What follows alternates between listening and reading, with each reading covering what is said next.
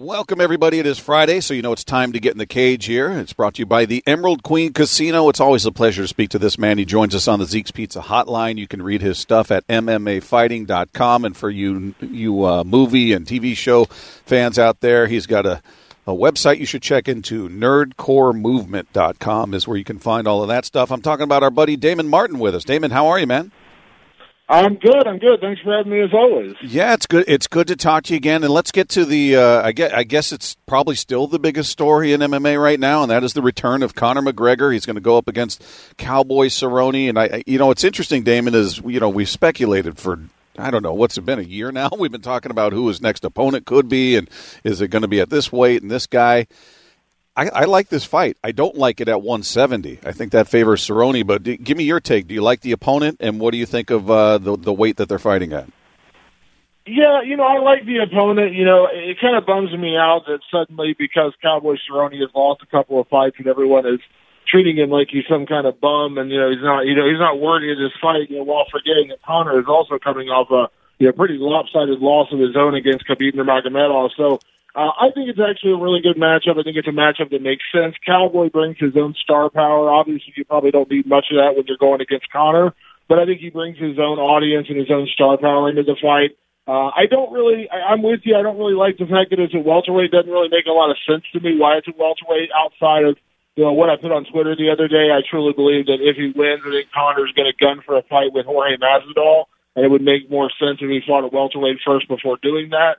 Uh, but outside of that, and that's a minor quibble. I mean, you know, I don't think Conor's a natural welterweight by any stretch of the imagination, but I really don't think Cowboy is either. Uh, so, you know, I guess maybe we're just going to have a fun fight where two guys aren't cutting as much weight. Well, what do, what do you think of the matchup? How does it play out in your mind? I know it's you know it's still months away, but who who do you favor in this? I mean, you, you brought up they both have lost recently. Conor has, has not been in the cage for over a year. What what do you what do you think if you were betting right now? Where do you where do you put your money? Well, I mean, you have to lean towards Conor McGregor for a couple of reasons. One being he does have, you know, great punching power, and he does have, you know, a, a laser sight for a left hand, and, and that's, you know, typically the guys that Cowboy has struggled against on the feet are the guys who can come after him with a lot of accuracy and, and, and deal with his kicks.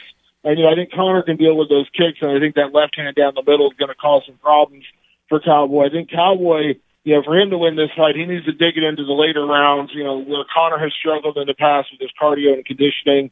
And I think he would actually be much smarter to go for takedowns and work for a ground game because he's actually got a great ground game. But I think there's going to be a little bit of pride at work there where maybe he's going to want to stand and trade with Conor McGregor.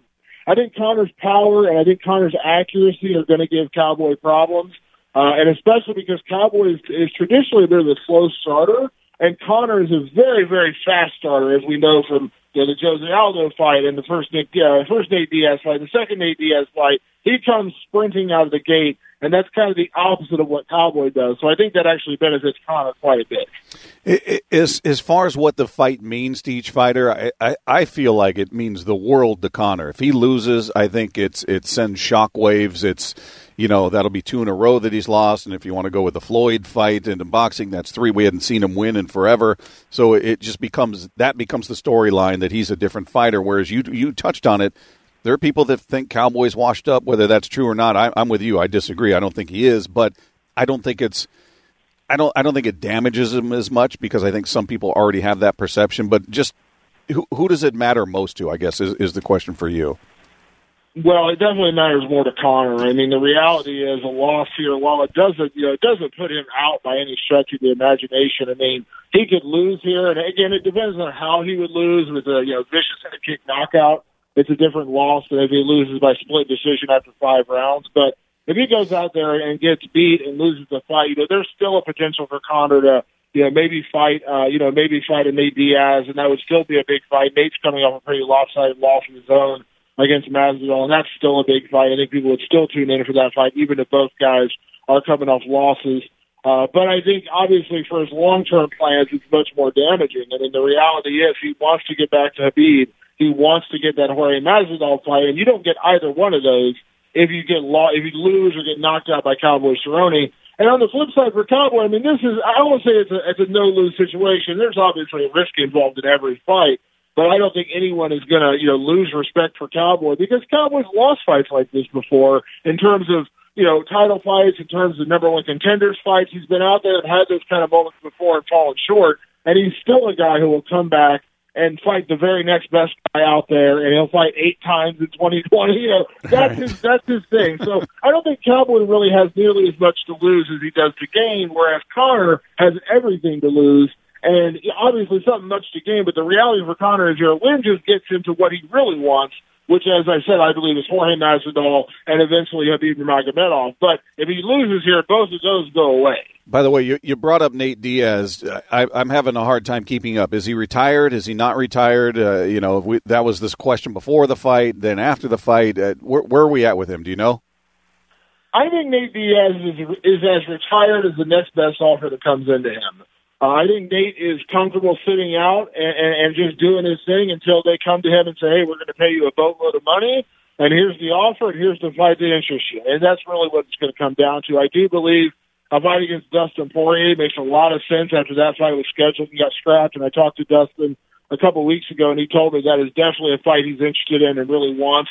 And I think if they pony up and pay Nate enough, I think he would get back in there for a fight against a guy like Dustin Poirier. But I truly, honestly believe Nate Diaz is as retired as the next best offer that comes to his plate. How, about his brother? I'm sure you watched his interview with Ariel Helwani, where he he I don't know if he was under the influence or if he's just compromised. It, it was really disconcerting to watch that. He's not. He, he's never been the most eloquent speaker as it is, but he seemed way off on that, and he was talking about wanting to fight Jorge Masvidal. This is a guy who hasn't been in the cage in forever, hasn't won in forever. What kind of demand is there for, for Nick to return, and would you want to see it? Did that video concern you at all? Uh, what I want to say, sure. I mean, Nick still has fight left in him, and I think Nick is still a very talented guy if he's motivated. The video didn't concern me as it did as much as it did a lot of people, and the reason I say that is because I've known Nick Diaz for the better part of 15 years and the first time I interviewed him uh, was back in, gosh, going back now, was it 2005, 2004, somewhere around there when I first interviewed him.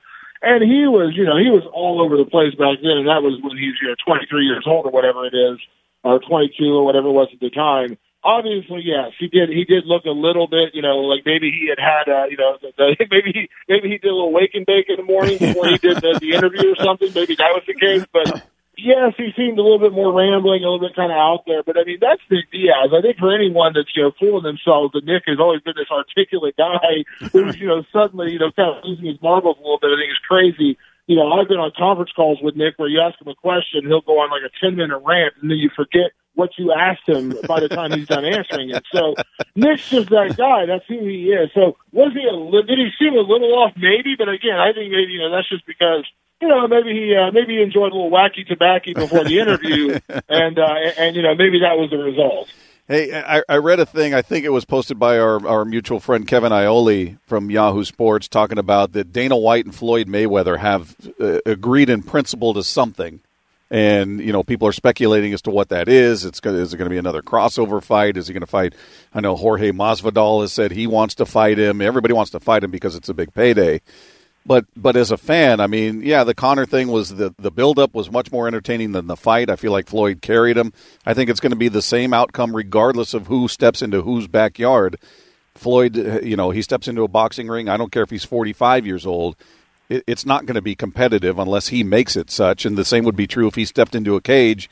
If he doesn't run, that fight doesn't last 90 seconds. So, what what I don't really want to see it. I guess is my point. Do you, what do you think we're going to see, and is that something you want to see? Do you want to see another MMA fighter crossover and step into the boxing ring?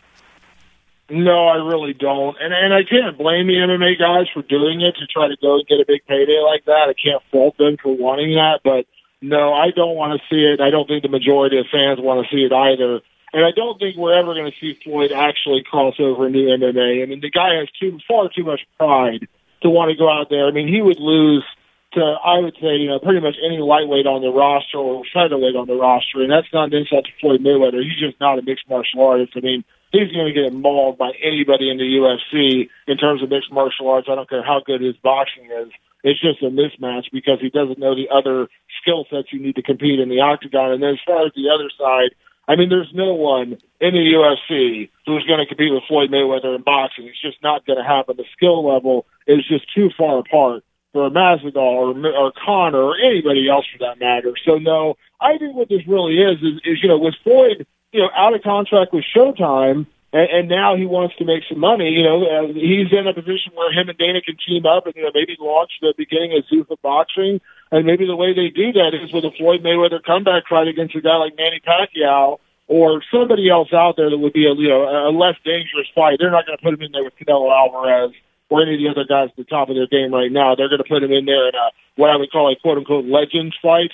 Mm-hmm. Uh, and let him let him bring in a big big payday. Let Dana you know launch Zuffa boxing and work with Floyd. And I, I think that's fine. You know, Dana wants to do it, and could you imagine a better way to do it with, you know, arguably the biggest boxing star in the last 20 years uh, with Floyd Mayweather. So I think that's what they're teaming up to do, and I think Floyd probably getting involved with Zuffa boxing is a smart idea because obviously he has his stable of fighters and guys he can bring in, and obviously he still, you know, commands a pretty, uh, pretty spectacular crowd. So I think that's what this is. I don't think Floyd's pride would ever allow him to cross over do MMA. And I don't think Dana is really interested in watching any of his best guys go out there and just get, you know, dismantled by a guy like Floyd Mayweather at 42 or 43 years old.